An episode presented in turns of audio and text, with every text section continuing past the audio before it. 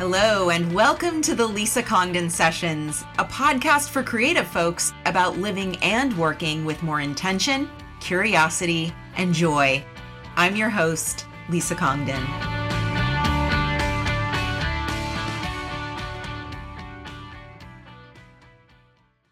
Hello, everyone. I'm so excited to share this interview with you Today, I had an amazing conversation with my longtime friend Grace Bonney, who is the founder of the well known blog Design Sponge.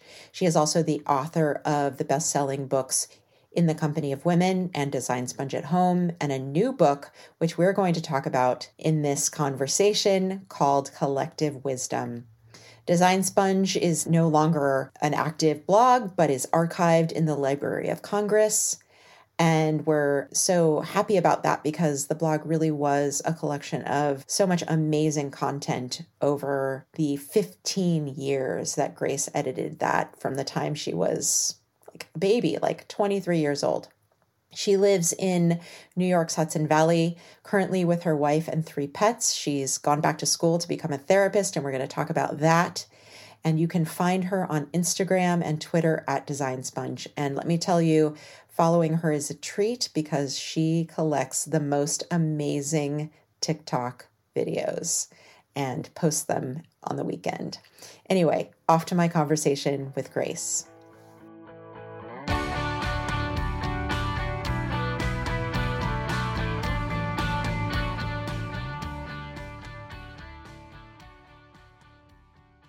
Grace, it's so great to have you here with me today what people might not know is that you and I have known each other. Gosh, I think we met like I, I, I almost said like the 90s, but it wasn't that long ago. it was like the blog version of the 90s. totally, totally. So you're best known for being the editor of Design Sponge, which was really kind of like one of the first, if not the first, design blog among many to hit the internet in 2004, was it? Mm-hmm. Yeah. And initially you were a home decor blog, mm-hmm. but over the years, I think pretty quickly you you kind of grew into a place where it was like this space where you were writing about art, design, and eventually more personal stuff. Um, became more of a personal blog for you. And then it kind of morphed also into a space dedicated to intersectional and inclusive conversations about design and cultural issues. And then in 2019, you closed? Yeah, after mm-hmm. 15 years. Along the way, you also wrote a couple of books. We're going to talk about your third book today. You divorced your husband, came out as a lesbian, married your now wife, Julia Turshen, who is an amazing and well known cookbook author and chef. And most significantly, I think, especially to the people who do not know you personally, you, you shut the doors of Design Sponge. And your Instagram is still active and you've transformed your your platform, you know, there to a space for celebrating the voices and work of creatives of color, which is another amazing thing that you've done. Although I have to say you're very humble about it. Talk about what it was like to kind of shutter this business of 15 years that your entire identity really at the time was probably based on or your like entire career identity anyway. And what that was like and kind of why you did it. What what drew you to that decision?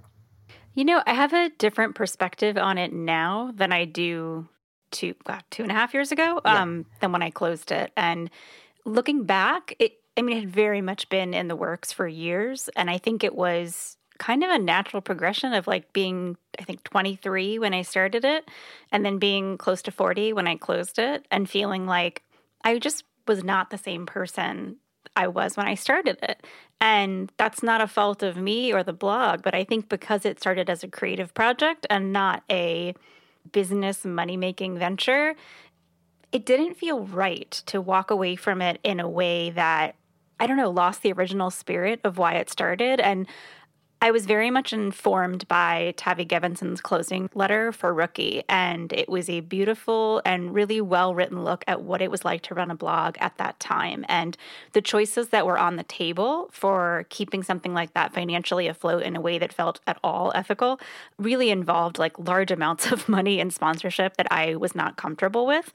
And I think there's a world where I could have pushed harder and kept things open, but I don't think I could have done it in a way that felt right for me. And I think my career, for the most part, at Design Sponge was marked by choices or like these little pivot points where I could have made more money and I chose not to. and I, I think that was in favor of creative control.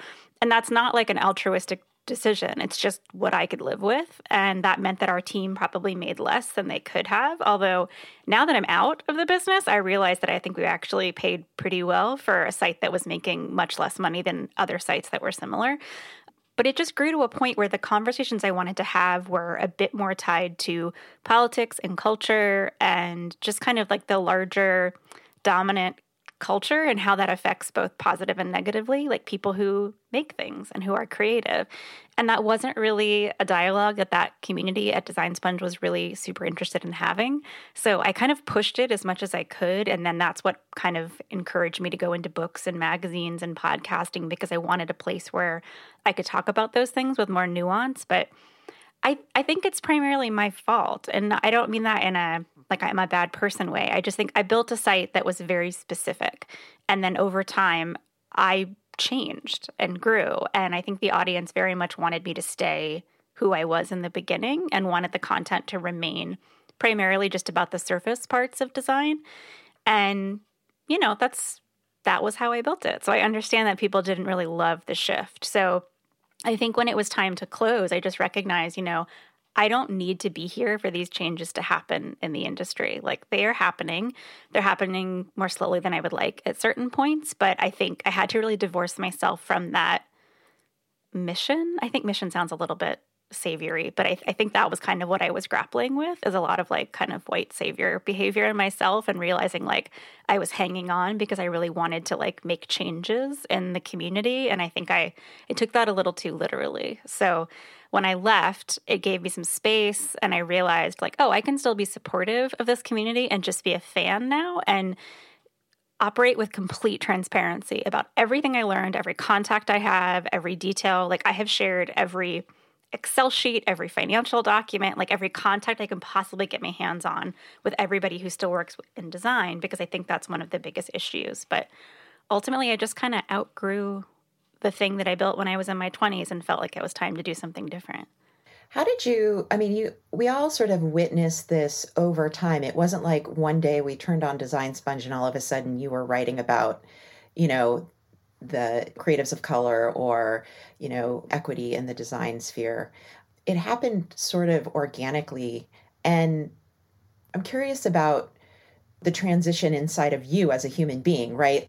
that led you to want to go from something that you started that was more surfacey and let's face it all design blogs in the beginning were were all surfacey and into this space where you were talking more about politics and the impact of capitalism and all of those things like what happened inside of you that helped sort of transform your your business model it was it was two things, and they were a couple years apart. So the first was coming out, and I mean, you knew about that before most people did publicly, and I think that was my first moment realizing, I think what it felt like to be on the outside of something. Even though, I mean, look, I'm a white, very privileged person in America, so I don't mean to take away from any of that, but it was the first moment where I realized, like, oh, I don't, I don't see anybody who looks like me in the design sphere very much. I mean, frankly, I remember when Jenna Lyons came out, that was a big moment for me of like, oh, somebody else who like wears bows and is like slightly more feminine.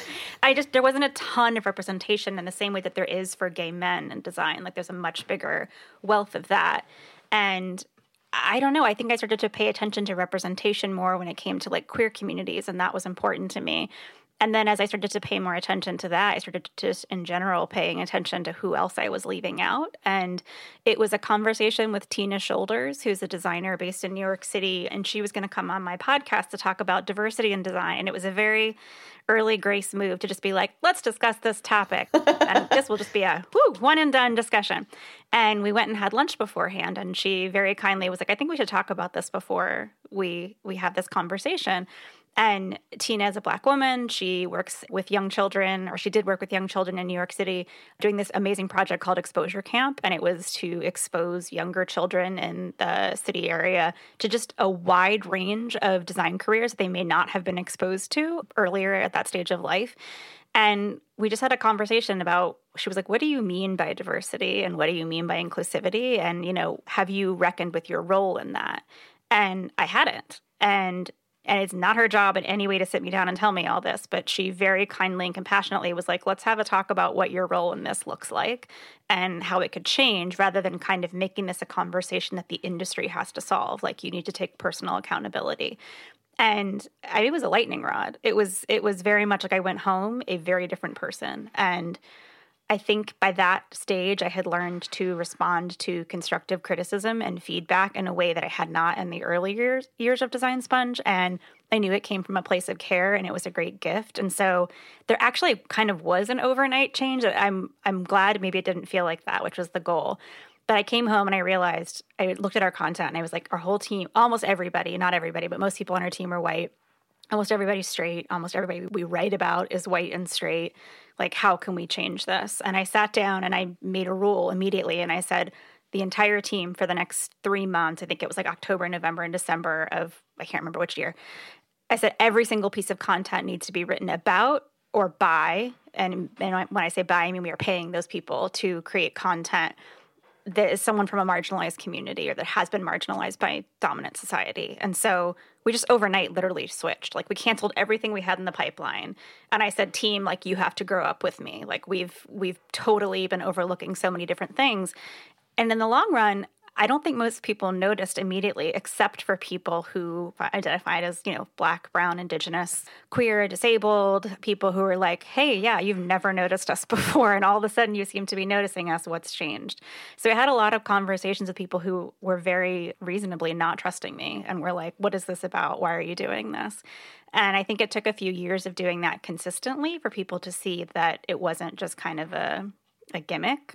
And I had a lot of work to do to build trust in communities that I had frankly not done much to earn trust in. So it actually kind of happened overnight in terms of the content switch. And we stuck to that going forward, where the vast majority of our content and like a literal majority had to be by and about people from communities that have been marginalized.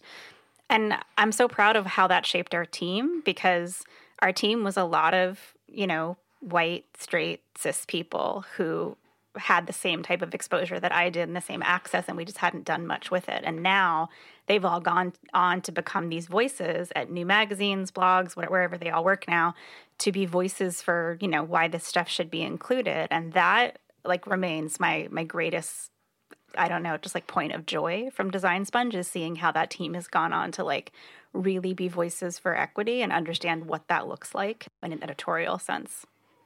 That's great.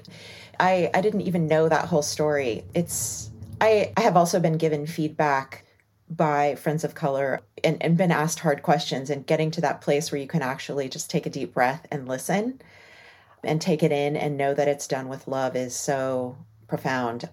I had actually the last interview I recorded was with Bill Strickland, who is the editor in chief of Bicycling Magazine, and they have also gone through a very similar transition in the last year and a half. And he talked about the same trajectory and the same vulnerability and also the same reaction from his audience of color like i'm going to wait to see if this is really happening or if this is just talk and you know it's been a good year and a half now where they have completely altered their content and and it really is showing that this is actually a true commitment. So and that's really hard to do because i think people think it's going to especially in the bicycling community there there are so few black cyclists. And so, I mean, they exist obviously, but the the sport like design has been dominated by white folks for so long and black folks have been in particular have been left out of the conversation. And so it's been a long slow road but it's the commitment that matters versus like well we tried but it didn't it, it didn't you know we couldn't find anybody to feature so we're we're not doing it you know that line that like we tried but we couldn't find anybody or the the fallback on you know we just focus on talent and so that's it. Yeah. You know I, I hear that line a lot. I've said that line so i can't have any judgment for people who are still in that place.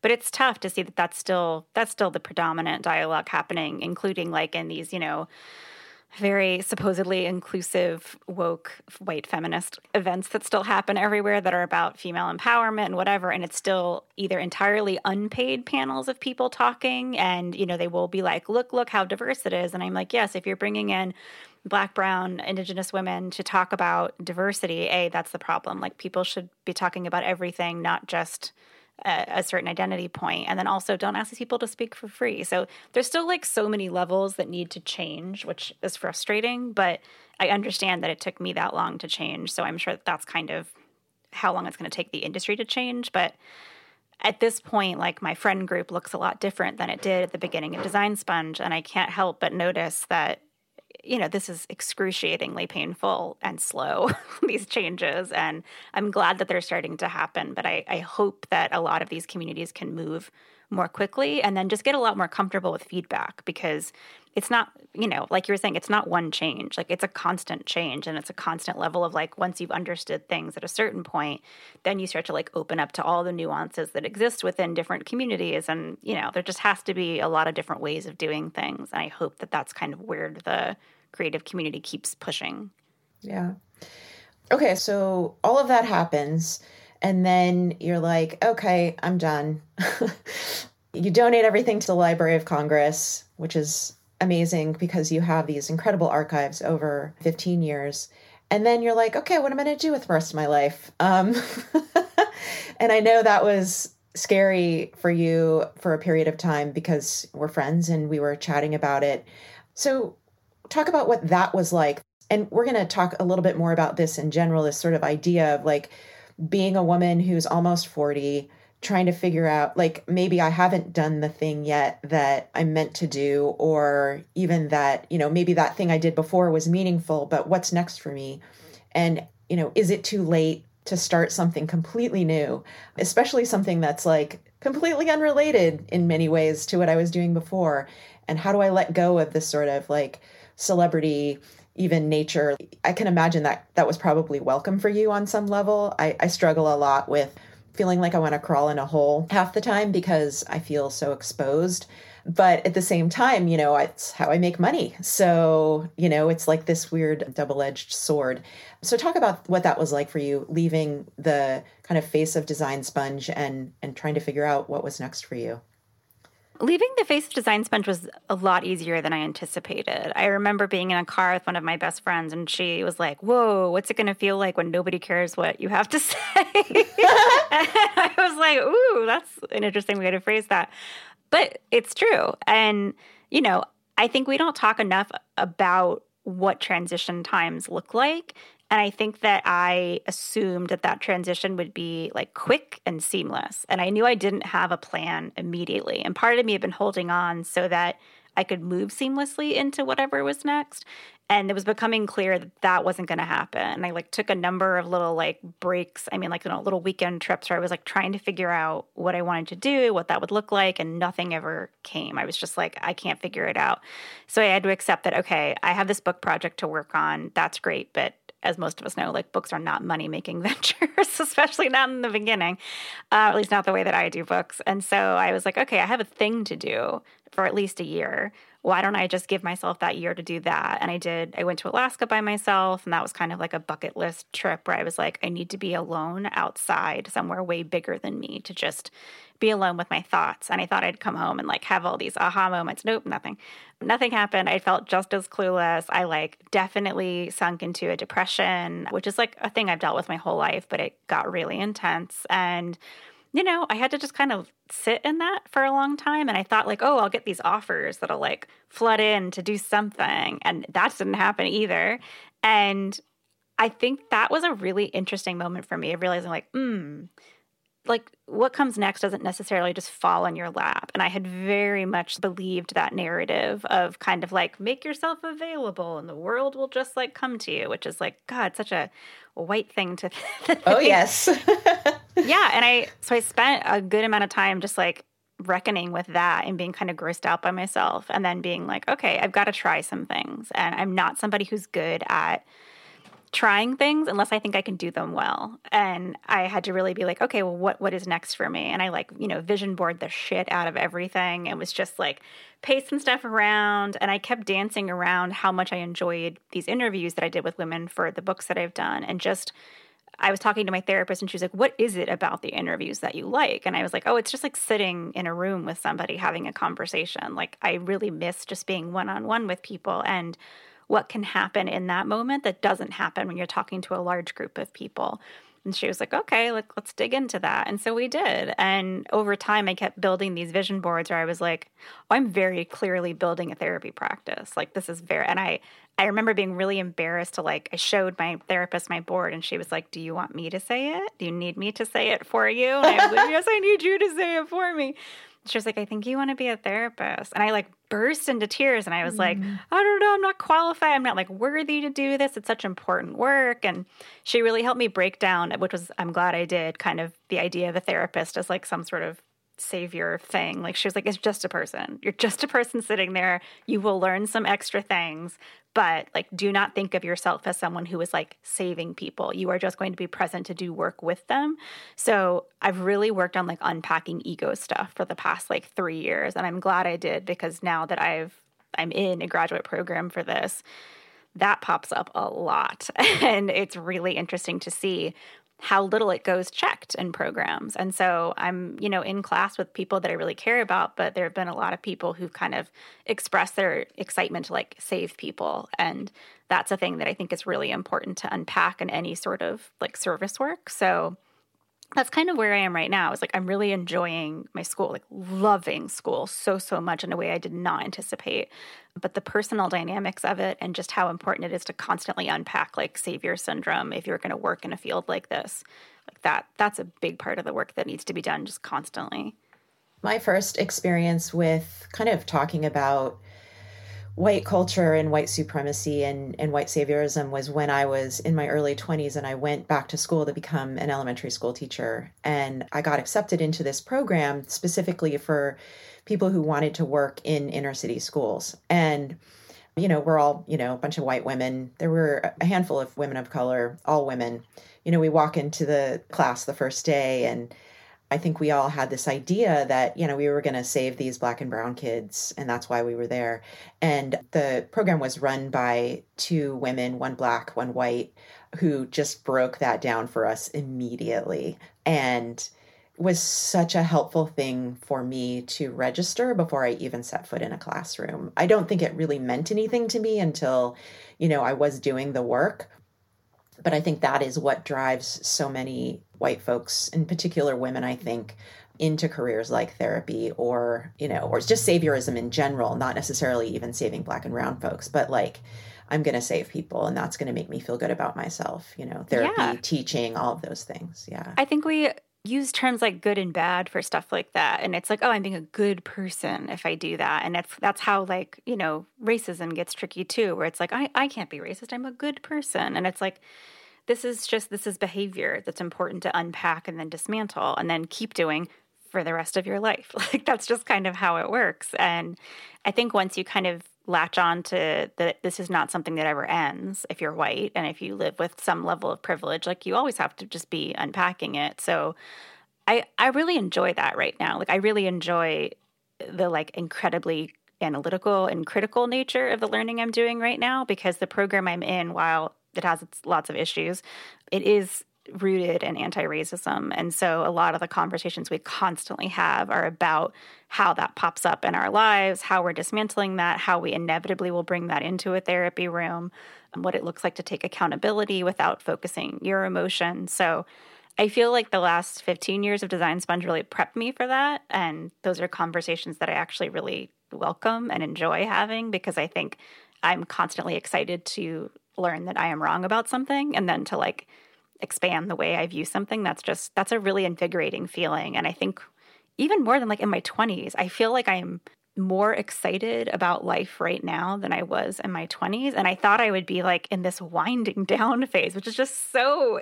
ageist. But I really thought like 40, I'm going to be settling in, like retiring in 20 years. What can I get real cushy in? And now I'm like, oh, no, no, no. Like I want to constantly be learning. And part of the reason I picked this job was because there are continuing education requirements every single year. And I was like, this is my jam. I have to learn more every year. This is great. Like this is going to be awesome. And so I I'm very excited about what the next few years will look like. Well, you're sort of leading me into my next question, which which was what did you learn about yourself in your 30s that, you know, like learn about what makes you happy or what makes you want to get out of bed in the morning and then what doesn't? Hmm. I mean, I mostly learned what I was not good at. like, I'm terrible at setting boundaries. I'm getting better at that. I was really good at respecting other people's boundaries, but I couldn't set them myself, which is just a nightmare. And also not like a great friend. So I'm learning to be better at that. But I think what I like the single thread I took with me from my 30s was just that I think the thing I like the most about myself is my curiosity. And there's a part of me that has just never stopped being like, I don't know, like a seven year old who's just kind of like really into like how things work and taking them apart and putting them back together. And I think that curiosity has served me really well at Design Sponge. And I think it's serving me well at this stage of my life because, you know, I'm curious about everything from like the bugs in our backyard to like how huge systems of oppression work and, you know, how to help people kind of dismantle them and what that looks like. So I think that's really what my 30s taught me and then also taught me like how incredibly codependent i am on just other people's approval and that's been something that i'm really working hard on but man that stuff is sticky. It really it's so sticky. I think especially if you're someone who has been conditioned as like a woman in this culture like i i still to this day am like surprised to uncover how many layers of myself that i am changing or suppressing because I think it will make something easier for somebody else. And so I'm really trying to unpack that because I don't think I can be helpful to anybody else who's trying to do that work if I haven't done it myself. So that's like messy work and it's required new therapists in my life. But yeah. but you know, that's that's what this this feels like right now. I feel like every decade on the decade, I've had some sort of like chemical shift in me where I feel like, ooh, some version of myself has emerged that I have to like get to know and then appreciate and then ultimately love, but that's like a process. Yeah. It's so interesting. You you and I met when you were probably 24, 25 and I was like 39 or 40 and now you're the age that I was when we met and I similarly like had an entirely different career path. You know, I changed careers at the same around the same age as you. You know, d- doing something completely different, taking some risks and leaving something else behind, but ultimately like finding the thing that I think I'm meant to do. Um, not that I haven't changed and learned along the way. And I love this idea of kind of generations of yourself, like learning continually. And like i just in the last few years have figured some stuff out actually some stuff you're figuring out now.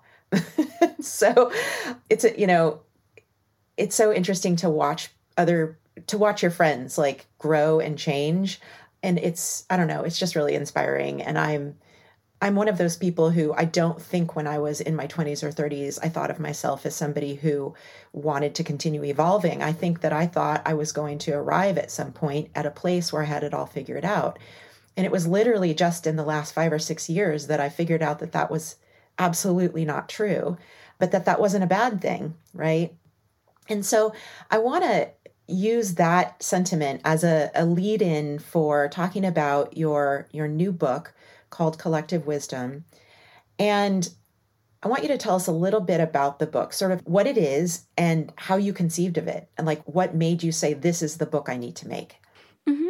So I think the way publishing works is like if you have a book that does well, people want you to do chapter two or volume two of that book. And the last book that I wrote in the Company of Women did really well. And immediately people are like, okay, what's next? When's the next volume? When's that? And I was like, I don't see the point in doing a second volume unless it's quite different because I could just fill books with awesome women all day. Like that's not an effort for me. Like that's that's the world I've immersed myself in. I could just pull names off a shelf constantly.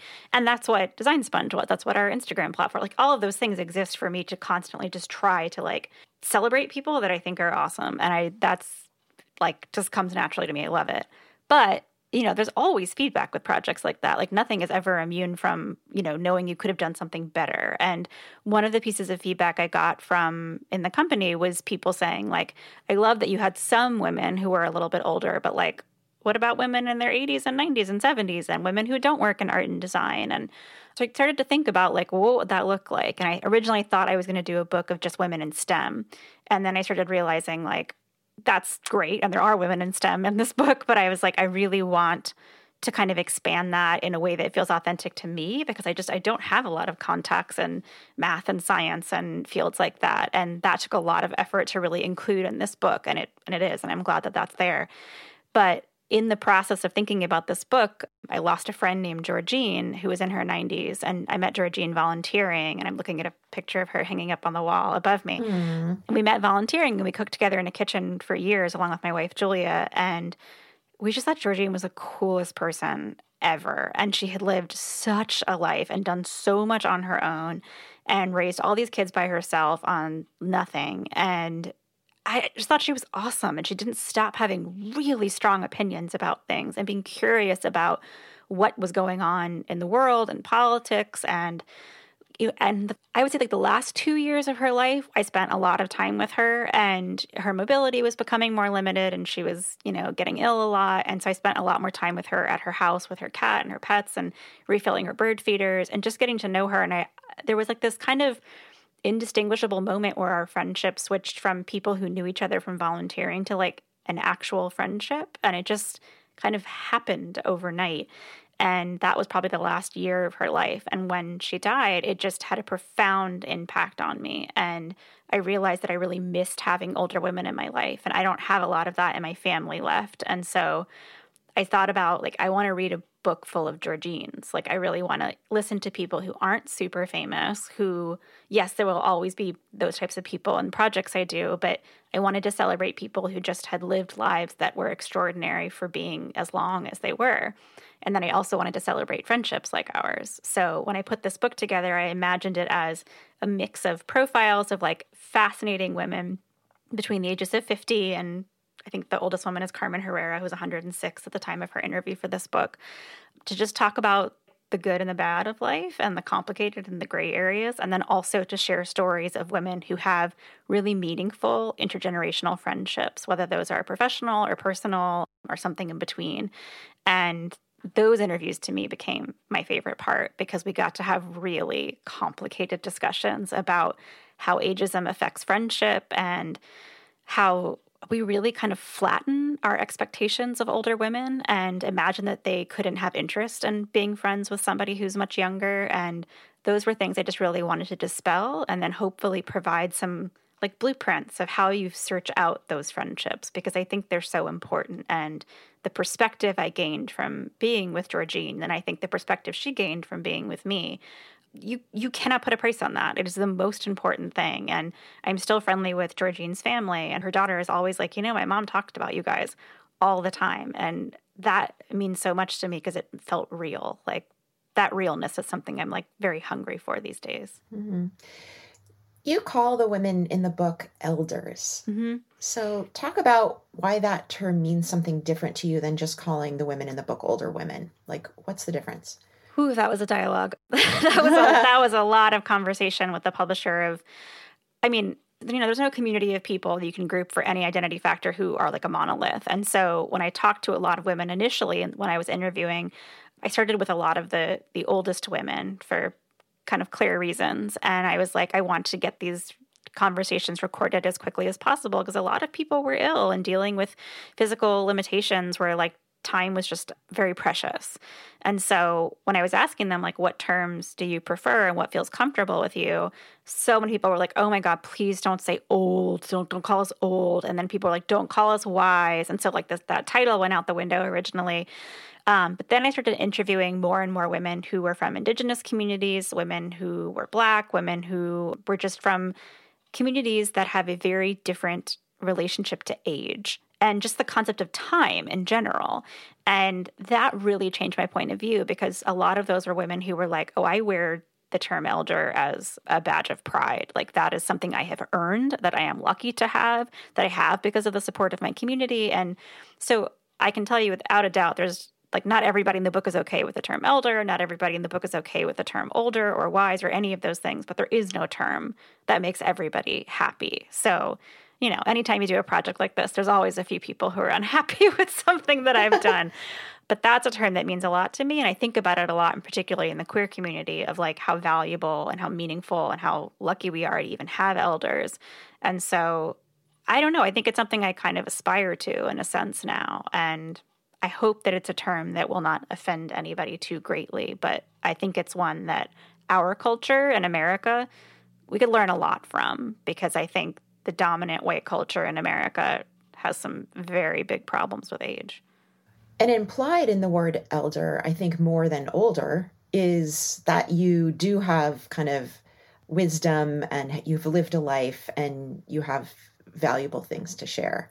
And it means something different in that way.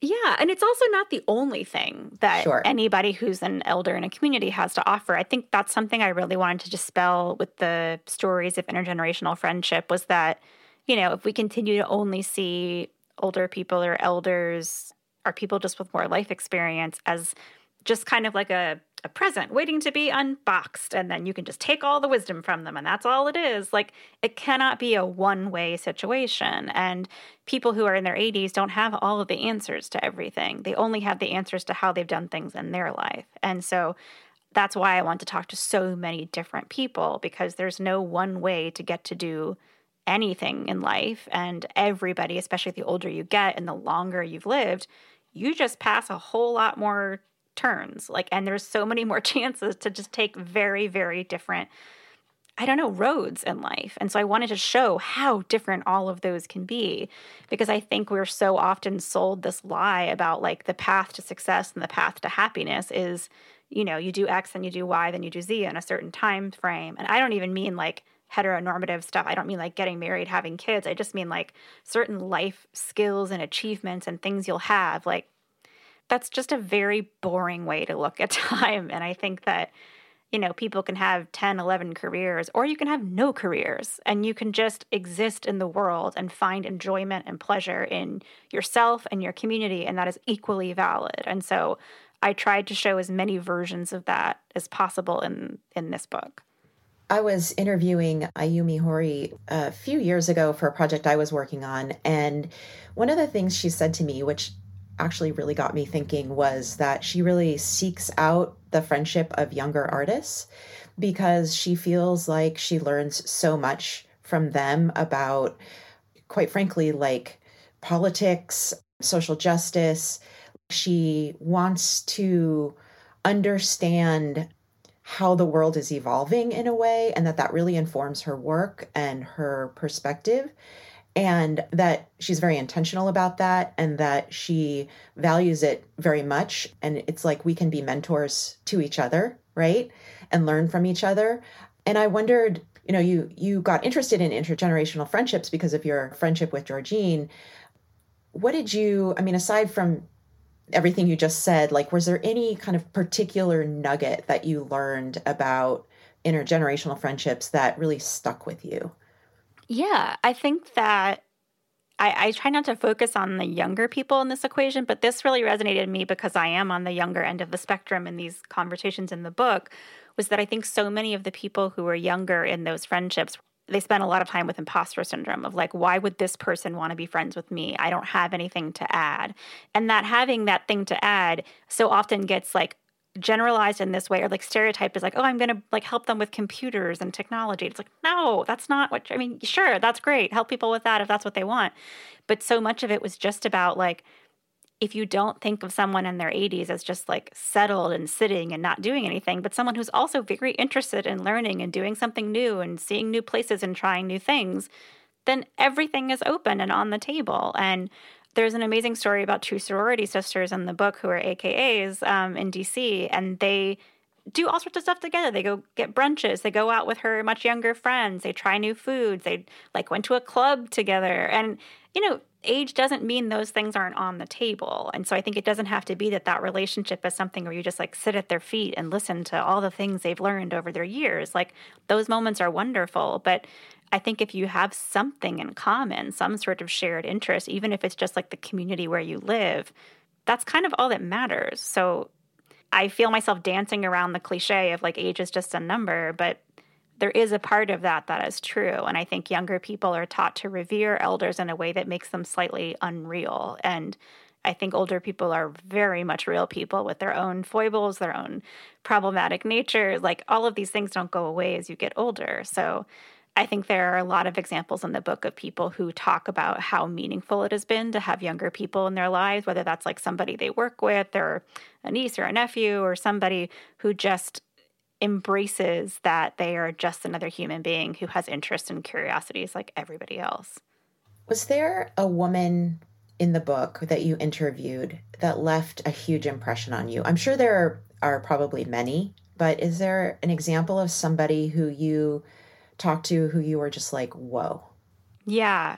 There's two that always stand out. Well, there's three, but there's there's a couple that really like I got off the phone or I ended the Zoom call and just like cried because those moments touched me in a way I didn't anticipate. And one of those was talking with Betty Reid Soskin, who is a beloved national park ranger at the Rosie the Riveter Park. But the thing that moved me about our conversation was nothing to do with any of her achievements related to being a national park ranger or like meeting President Obama or any of that. Like she was with her daughter during the interview and her daughter kept saying like, "Mom, don't you want to talk about that? Like isn't that like the moment you remember the most?" And she was like, "No, I remember like the most important thing to me was she got to sing on stage one time with the symphony that she like grew up going to see." And her daughter was like, "Come on, like you got honored by President Obama." And she was like, "Oh yeah, that's that was that was great." But like that's not really what stuck with me. And she talked about how many different versions of her life she met and how many different Bettys there were. And several of the interviews that really touched on how you live with and include previous versions of yourself in your contemporary version of yourself. That's really what stuck with me. And it may just be because of where I am in my life right now. But Betty touched on that. Abir and Huda, who are a mother and daughter pair in Chicago, talked about that, and so did Mab, who's one of my favorite people in the world. And she's uh, an Iranian activist who lives in the US now and makes all sorts of amazing feminist content and also cooks.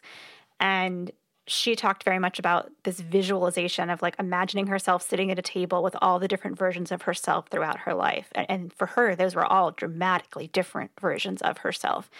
And she talked about, like, I want to make peace with them and consult with them, and I'm never alone. And she was like, sometimes when I'm in a kitchen cooking and I smell things, I feel like I'm crying, and I'm not crying out of sadness. I'm crying out of like memories from different generations that are coming through in those moments. And I don't have at all the dramatic life experience that she has had, but I very much understand trying to make peace with earlier versions of yourself that maybe you didn't feel so proud of or you felt a little ashamed of and you, or you didn't understand, you just wanted to get out of that phase of your life. Like imagining inviting them all to dinner all the time and constantly like being present with all of those different versions like it gave me a sense of peace that I hadn't anticipated because I very much have tried to distance myself from versions of myself in the past that I'm not happy with. And I think bringing them into the room and like having grace for those old versions of grace um, and to just really be like, yeah, you do the best you can at certain times with what you have and to be appreciate where you are now and you have to bring in those old selves. So that really stuck with me because I I just think our culture really encourages people to like outgrow something and leave it behind. And I really think like no, no, no. Like keep a piece of it with you to remember how far you've come and to remember like the version of you that appreciated things then that are really important.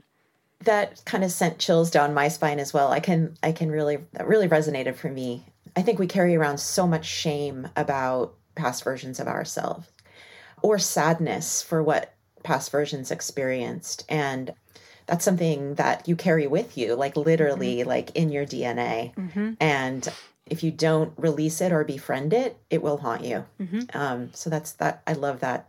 I'm going to read that interview. I also wanted to say that I interviewed Betty for my book, A Glorious Freedom, and I actually also interviewed her on stage during my book tour. And she is such a phenomenal human being. And also phenomenally normal. Yes. And I think that, like, so often in these books and stories, we do kind of like platform stories in a way that is important because women's stories are very often not platformed the way they should be and not appreciated the way they should be. But it's also just if you live to be 80 or 90, like there's resilience in your story. There is adaptation, there is creative living. Like all of those things happen. If you are old enough, if you are lucky enough to make it to those ages, like everyone's story has something in it that is amazing.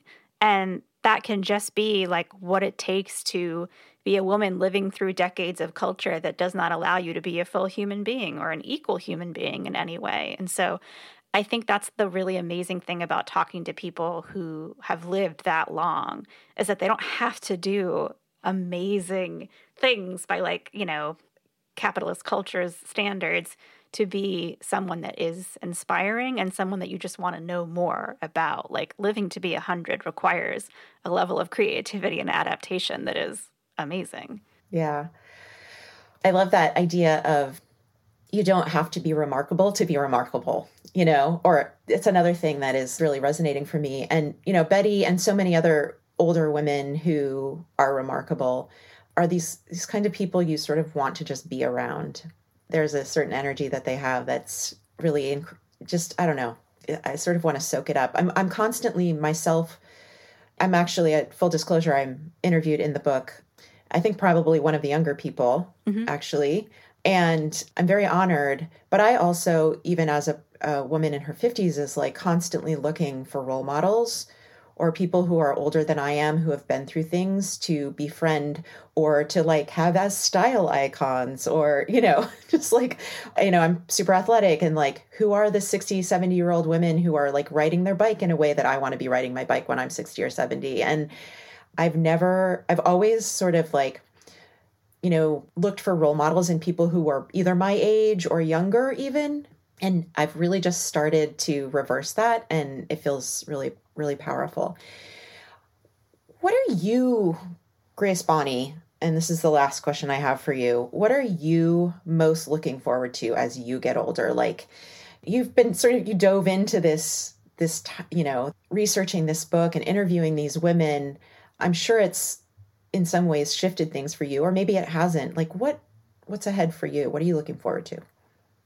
I don't know if it's anything specific so much as a feeling. Mm. and i think i would very much like to make peace with the parts of me that don't allow me to be fully myself because of what i worry somebody else will do in reaction to that. And I think a part of that, and I'm sure you can identify with, has to do with someone who is queer and being someone who's queer and how buried that can be and how much shame that can be. And every time I think I've unpacked all of my shame, I find a whole new store of that that I have to unpack. And, you know, I'm doing that right now with like gender in this way that I think only, you know, pandemic TikTok could have influenced, where everyone is like, wait, is this how I identify? And so I'm in that place now. And I I look forward to a day where I can just be like, yeah, maybe I have some labels for myself that make sense. Maybe I don't, but I just want to be at peace with it. And I feel like my life is a whole bunch of question marks right now. And for the first time, I'm not afraid of that. And that's a big deal for me because I think I saw question marks as a sign of like the wrong direction. Like I saw a question mark as a like wrong way sign. Like if you don't if something feels not entirely settled, that means you've done something wrong or it's a failure. And I actually think feeling those questions and trying to figure out those questions even if they're very messy and not being afraid to dive in is such a sign of growth and strength. And that's the type of strength I'm trying to cultivate these days. So I look forward to maybe one day feeling slightly more settled about who I am and how people react to that. But I think that's a long, a long process. Collective Wisdom Lessons, Inspiration, and Advice from Women Over 50, edited by Grace Bonney, comes out on October. November. November. Sorry, we're already in November. November 9th. That's where my brain is. November 9th. Amazing. And wherever books are sold, I will link to it in my show notes and also link to Grace's Instagram, where, by the way, if you follow Grace, you will be thrilled by her weekly TikTok collections. They are a highlight of my week. I feel like if this therapy thing doesn't work out for you, you could literally run an Instagram or blog of like the best of TikTok. That would be a dream job. I'm obsessed with TikTok. It's so fun. Yeah, same. And I've found the most amazing folks to follow through Grace and dogs and all of it. So, anyway, thank you, Grace. It was so great talking to you today. Thanks, Lisa. It's always good to talk to you. I hope you've enjoyed this episode. Editing of this podcast by the amazing Gabe Garber. Thanks to Nick Lambert for the original music and to my amazing team at the CoLoop Podcast Network. Please subscribe to the Lisa Congdon Sessions on Apple Podcasts. And if you enjoy what you hear, leave me a review. You can follow me on social media at Lisa Congdon and at the Lisa Congdon Sessions. I hope you'll join me for future episodes.